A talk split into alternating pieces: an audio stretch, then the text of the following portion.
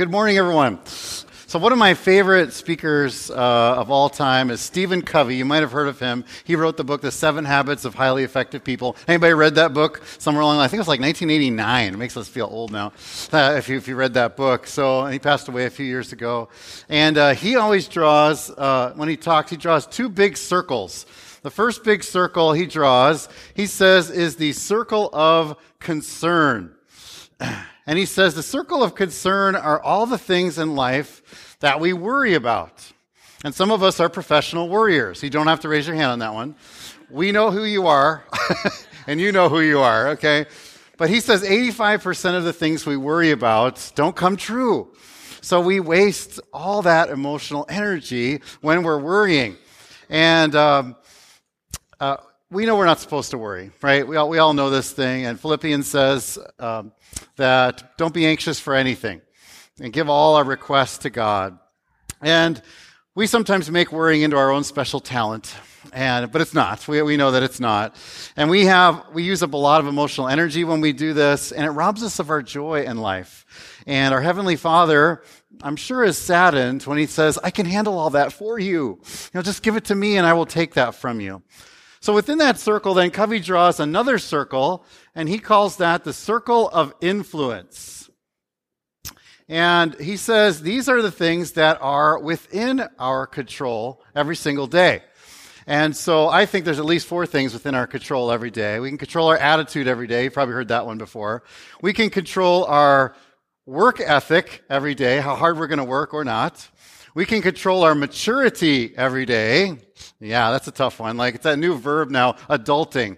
Okay, who made that into a verb? I don't know, but uh, we we also we would like to say that now, whether we're going to bring our A game or our B game with that, and also um, our priorities we can control every day. What we're going to spend our limited time on. So these are things within our control, and if we choose to focus on the center circle, the circle of influence, and if I might add, if we choose to put Jesus Christ in that center and empower us to live our best self every day then what happens is it sort of makes this circle bigger and bigger and bigger, and it smushes out all that worry, and then you feel like um, we're living the life that is truly life, like Scripture says. And it takes those fears and worries and it pushes them down, and we're no longer living like a victim, kind of like where we give away our power, but instead we live an empowered, overcoming life. We're only powerful in Christ alone, of course, but that is a whole lot better way to live. Today we're going to be um, uh, talking through Ecclesiastes chapter 9. If you want to turn there in your Bibles or on your smartphones, um, the YouVersion uh, version of the Bible on the smartphone is, is uh, one that we use here. And what's really cool, I just heard the other day that the YouVersion has this new app within it. It must be uh, artificial intelligence or something that you could take a picture and it will take a Bible verse and try to figure out what you're doing in that picture and it makes a meme out of it. Your picture with a Bible verse on it. So you'll have to try that. I think that's pretty cool. So uh, we're going to be in Ecclesiastes 9. It's after Psalms and Proverbs uh, in your Bible. And the guy who wrote this, his name was Solomon. He was the third king of Israel. And he sort of muddies the waters to start out because he's sort of a melancholy temperament kind of a guy. And uh, he starts out by being Captain Obvious. And he uh, could give us some cause for despair as we start out in Ecclesiastes 9. But then he, he pulls out some uh, real gems of practical wisdom that can guide us as we walk out these doors today. He tells us of his own version of the circle of concern and the circle of influence. And so let's start today with this outer circle. And this is what is out of your control today? What is out of your control? Well, we're going to read verses 1 through 6 and 11 and 12. Here we go. So reflected, so I reflected on all this and concluded that the righteous and the wise and what they do are in God's hands, but no one knows whether love or hate awaits them. All share a common destiny the righteous and the wicked, the good and the bad, the clean and the unclean, those who offer sacrifices and those who do not. As it is with the good, so with the sinful. As it is with those who take oaths, so with those who are afraid to take them. This is the evil in everything that happens under the sun. The same destiny overtakes all. The hearts of people, moreover, are full of evil, and there is a madness in their hearts while they live, and afterward they join the dead. Whew, boy, such positivity from, from Solomon so far. Okay? Anyone who is among the living has hope. There's a little uh, piece of good there. Even a live dog is better off than a dead lion. For the living know that they will die, but the dead know nothing. They have no further reward, and even their name is forgotten. Their love, their hate, and their jealousy have long since vanished. Never again will they have a part in anything that happens under the sun.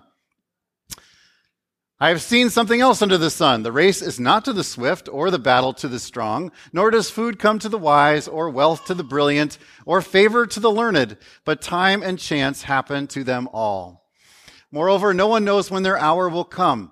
Uh, as fish are caught in a cruel net, like at the men's retreat, uh, or birds are taken in a snare, so people are trapped by evil times that fall unexpectedly upon them.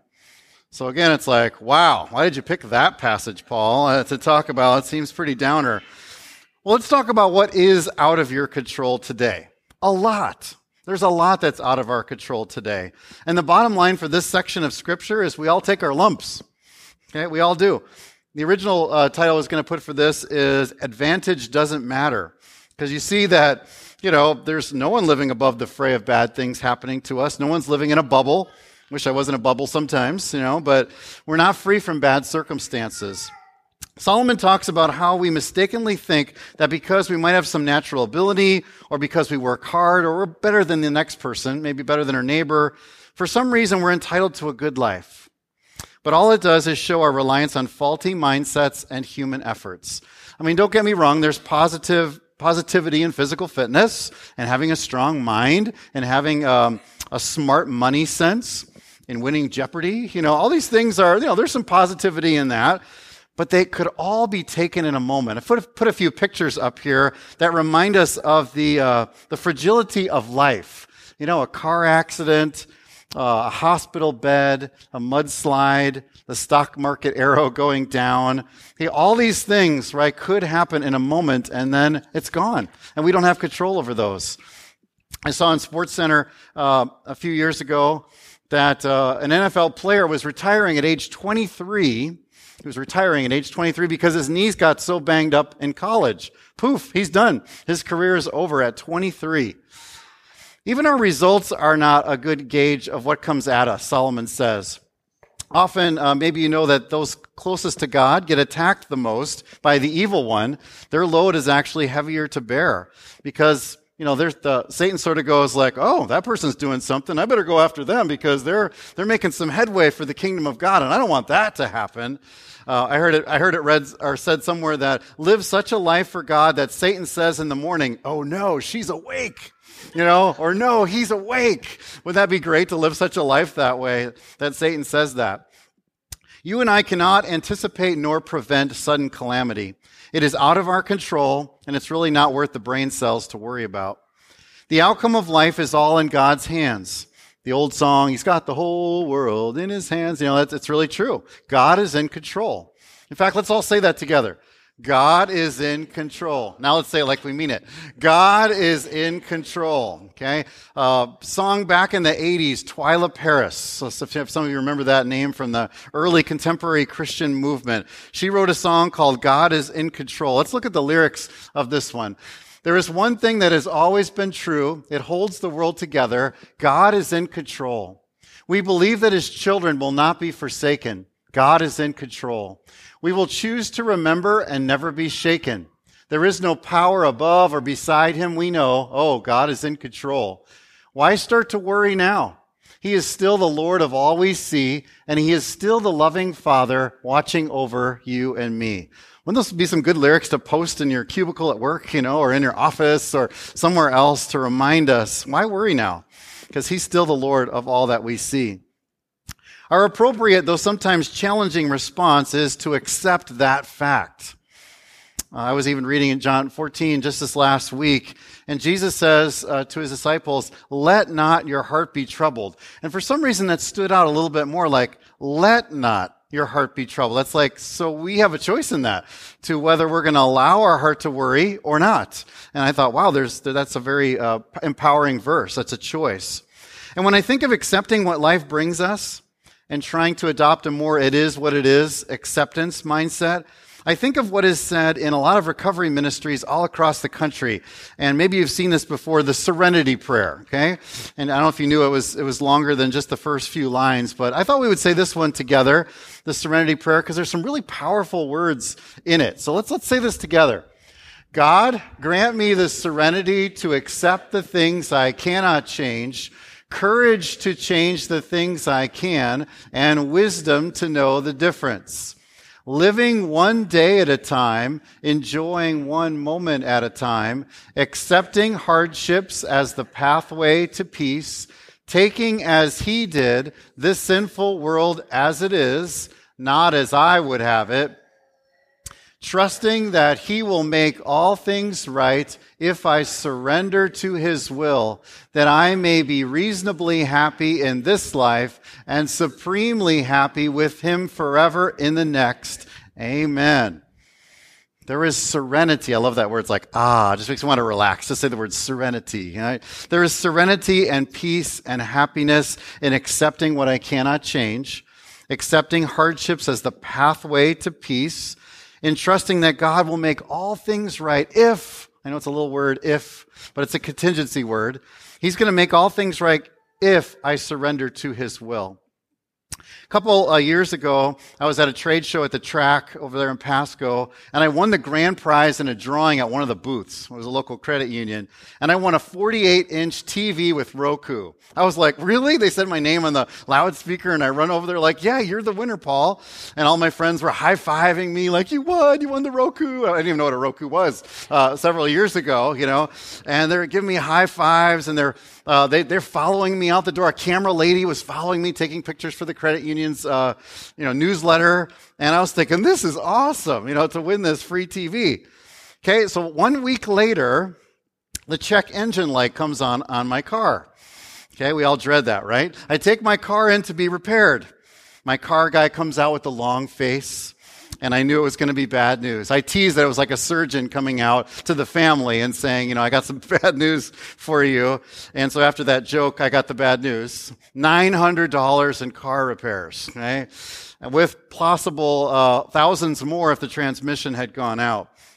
So I had gotten good news and I got bad news all within one week. And the challenge was I had to accept it, both good and the bad.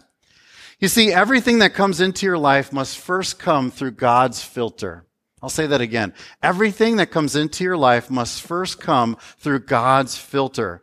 And the best cartoon of this I ever saw, a Christian cartoon, and I'm probably going to butcher it, but I'm going to draw it for you anyways, is um, it starts out with a little stick figure guy or gal in the corner, and uh, and so just just standing there, and then a rock comes over and hits him in the head. Okay?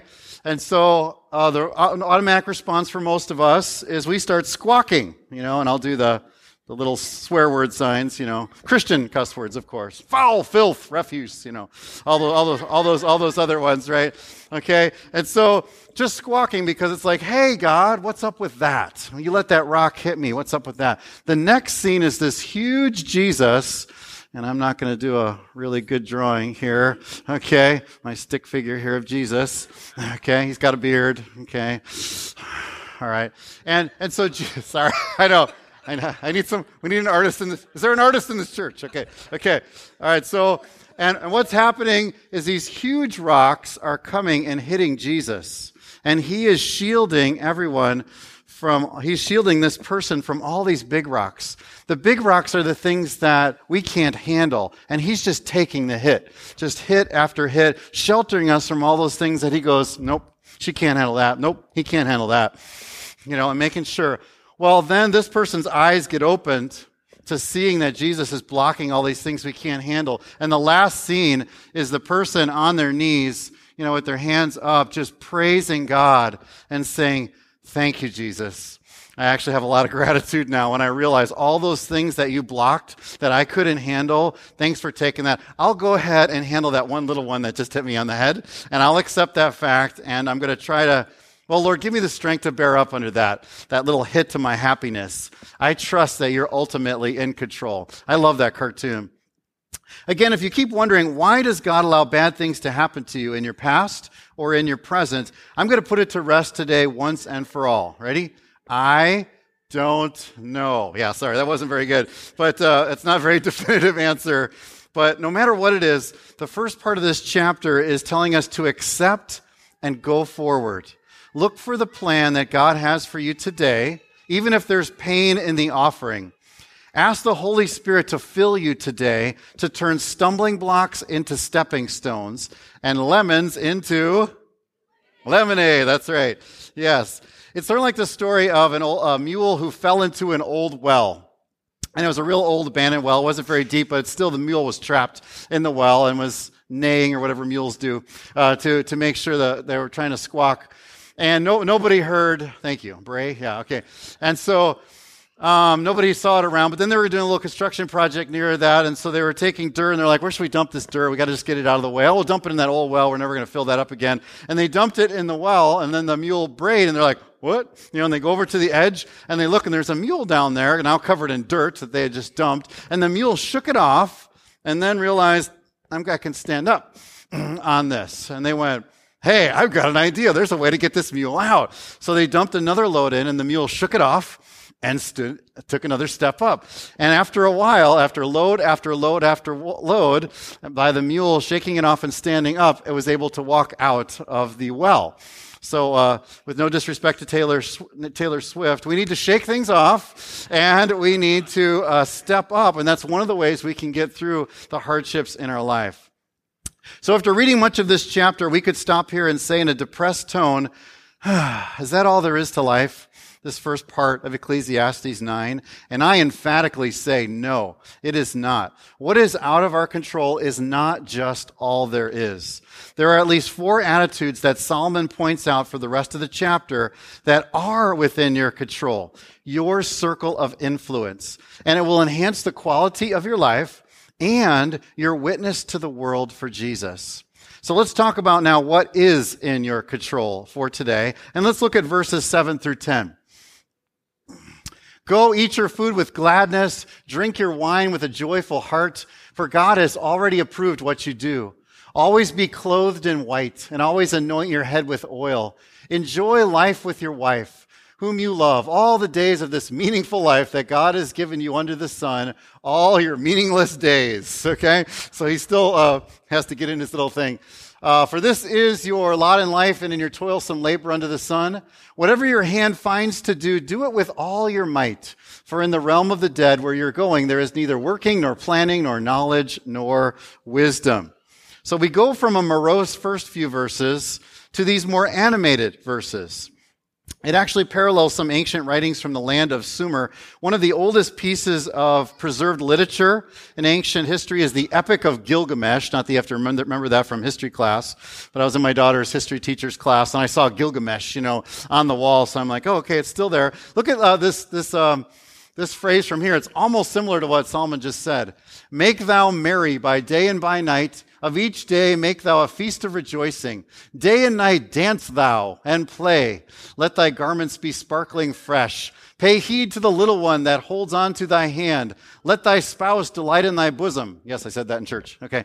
Uh, for this is the task of mankind. So you see almost a parallel of this Epic of Gilgamesh and Solomon. Mr. Pessimist Solomon just gave some optimistic advice. It's all how you choose to see the world because you are in control of your own happiness. Let me say that again. Do you believe that? You are in control of your own happiness. Back in verse 4, we read that anyone who is among the living has hope. One of my friends, when I ask him how he's doing, if he's hanging in there, he says, it's better than the alternative. You know, that, that's always his response, which is true, right? Um, hope means that you have something to look forward to, seeing possibilities for tomorrow. Another definition of hope is having a new choice and the desire to pursue it. Bosses of the past might shout at their employees, look alive! And to put on a good show, you know, for uh, the customers or for the division manager coming into town. To look alive means to act alert and responsive. There's a contemporary music group called Nevertheless, and uh, I like this song, Live Like We're Alive, because in Christ we are. So here's those lyrics for you. Uh, so here I stand, I'm ready for anything. just a man, but I'm giving everything. We're here only for a second, and then we're gone when we least expect it. So do more than survive. Let's live like we're alive. So God made you alive in Christ says Colossians 2:13. So let's dig into the how with our remainder of our time together. I want to give you four mindsets of being people who are alive in Christ. So the first one was in verses 7 through 9 and that is be fully present. Be fully present right here today. How many have been to Pike Place Market in Seattle? Okay, most of us have been there. Okay, remember the fish guys there? Okay, they actually wrote a curriculum, a business curriculum years ago called Fish, and it was their four principles for how they got their business going and how they make money, you know, and so one of their four principles is be present or be there. To be in the moment with the customer, fully experiencing life with them, and it will show authenticity. And then, of course, they will sell more fish if they do that. Four crabs going to Montana, you know, they do those fun things to try to get a little crowd, and they hope they're going to sell more fish we can get super distracted by the culture we live in. So much information coming around every corner, so many options to escape to, and it can make us antsy. Like we're missing out if we don't stay connected all the time through our phones or our screens. The old FOMO, fear of missing out. Or we fill our schedules so full we just can't relax and even enjoy a conversation or a vacation. I'm preaching at myself here. I have a friend who every time we've gone on a trip together, we used to go as families on trips to uh, to camp to waterfalls and other camp, uh, camping trips. Um, he demonstrates how he savors life. He drinks deep of the wonders of nature that we hike to or the museum artifacts that we're looking at. I'm ready to launch on to the next thing, like, yeah, yeah, yeah, we're done with this room. Let's move on. You know, let's go on to the next waterfall or whatever. And he's just like, I want to savor this current adventure here in the museum, you know, or wherever we are to the maximum. I mean, what a gift. I feel my blood pressure going down just talking about him because of how well he does this. Savoring life is being 100% in the moment, not thinking forward, not thinking backward or anywhere else, but what is before you to have all of your mind and heart focused, experiencing it with your whole being. And I think God can feel that gratitude to Him when we do this. And He likes to hear it verbally too. Being fully present is also actively listening to the person in front of you, not looking through him or her. You ever done that before? You know, got other things in your mind and you're looking right through that person, but you're not looking at them. Listening unconditionally without distraction, not multitasking, by the way, the definition of multitasking is messing up two things at once. Okay, so multitasking is not, not a great thing to do. God has divine appointments in store for you if you ask Him for them and if you anticipate them. So if you want a divine appointment, ask God for one. And it's amazing how he comes through. When I was in that car appointment that I was telling you about a few years ago, when I go to the car appointment, usually the oil change takes about an hour. So I bring my Bible and I bring my journal and stuff to read while I'm, uh, you know, sort of using that time wisely for that hour. And a friend came in and I said, Hey, how you doing? Sort of that hello American thing, you know, Hey, how you doing? I wasn't really asking him how he was doing. I was saying hello. And he just said, I am struggling. And I was like, Oh, Oh, yes? Now, I actually made eye contact with him. He's like, yeah, I'm hurting. You know, my back has really been hurting. I'm not enjoying work as much anymore. And I'm like, okay, let me close my Bible, put that away, you know, and just lock and load with him. And it was a really great conversation we were able to have, but it was a divine appointment. I wasn't counting on that to happen that day.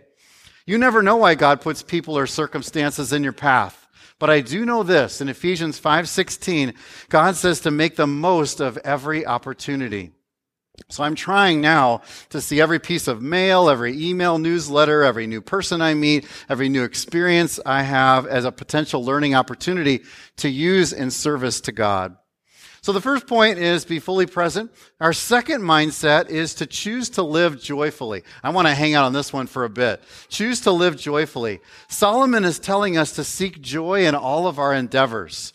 And by the way, our Vine leadership thinks so much of living joyfully that we put it in our vision statement. You might have seen it while the announcements were going earlier, but joyfully is in our mission statement. It's also in our core values. There's a, our core values are James. If you come to Vine 101, you're going to hear about the, uh, the core values of the Vine. And J stands for joyful. Then there's authentic and modern and engaging and safe. That's the kind of church that we're trying to create here at the Vine. And we hope you'll come along for the journey on that. But joyful is a big deal for us. Some religions have turned following God into drudgery. And they just sort of go through the motions and you know just sort of sad to to watch that. And nobody wakes up in the morning going go through the motions today. Yes right? No nobody does that. You know that doesn't sound very exciting to do that. Now sure there's a time to grieve right? As americans we don't do a very good job of grieving our losses but we and we do need to do that better. But i think a long-term long-face attitude doesn't reflect the joy of the lord to the world did you see in that text earlier that God approves of us enjoying life? He's not a cosmic killjoy. Now, of course, there's not a blank check for us to spend on indulging in fleshly desires till we're dead. You know, that, that's not what we're talking about here. But He delights in our delight of being and living alive. He's the author of happiness and He's the real joy giver. Scripture says all things are for our benefit. Sinful humanity has warped a lot of expressions of what God has made for good, but they were made for our good. Everything from food and sex and music and relationships, and you could go on and on. They can be tweaked to go bad, but God actually made them and created them for our good. Solomon said to wear white. Now, white was the, is the festive color in the Middle East. It's the color of Jesus' transfigured robe when he was glowing with Peter, James, and John. It's the color of the angels' uh, clothes when Jesus resurrected from the dead. It will be the color of the saints' garments in heaven in Re- Revelation chapter 7. And he's fitting you for those right now, by the way.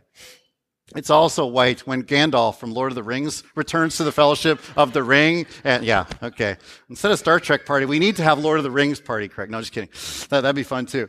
Uh, he also says to uh, put on oil Oil is a symbol of refreshment and a call to exuberance. Uh, enjoy the woman or man you love and your whole family for that matter. That's what that verse said.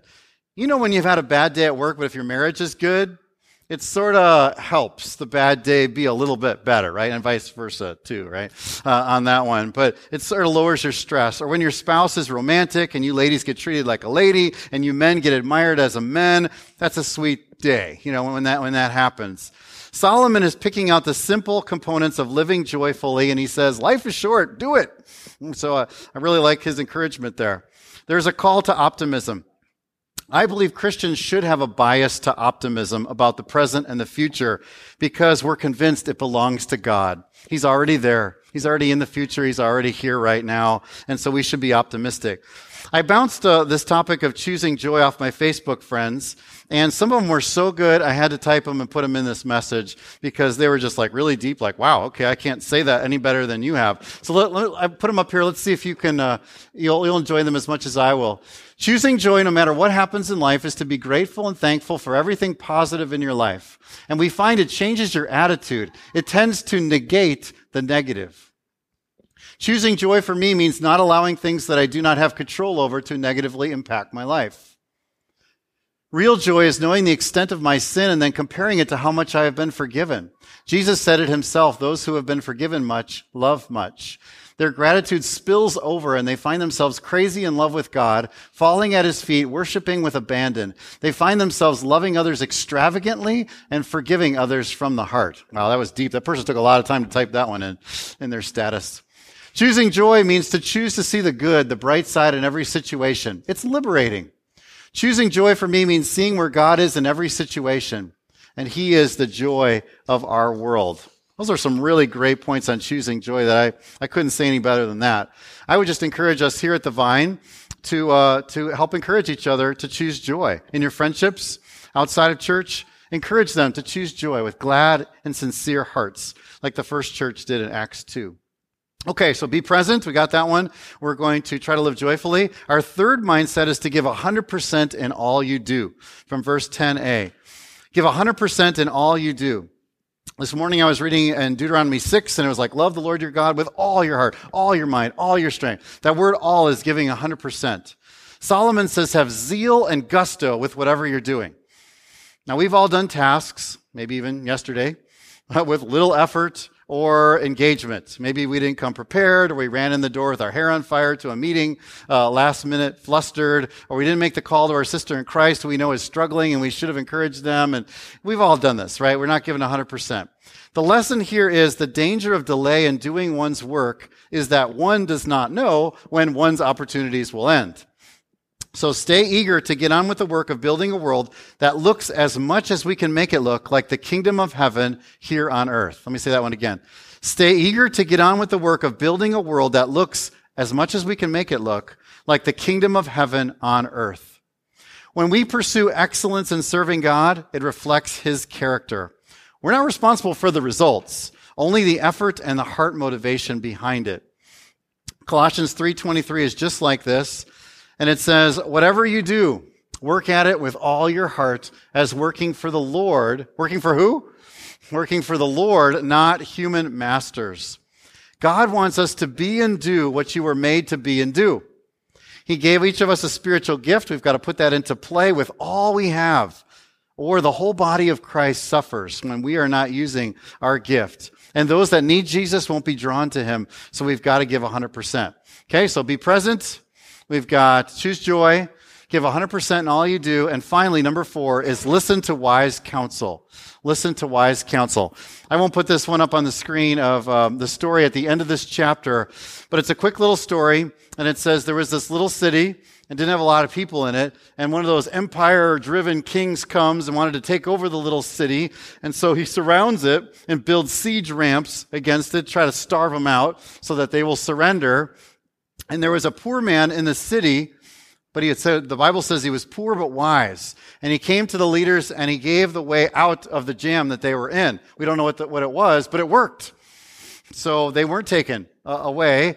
And then the scripture says that everybody forgot about the poor man and he just sort of went his way. He got no glory for that at all, um, even though wisdom is better than strength. And that's what this little passage says here at the end.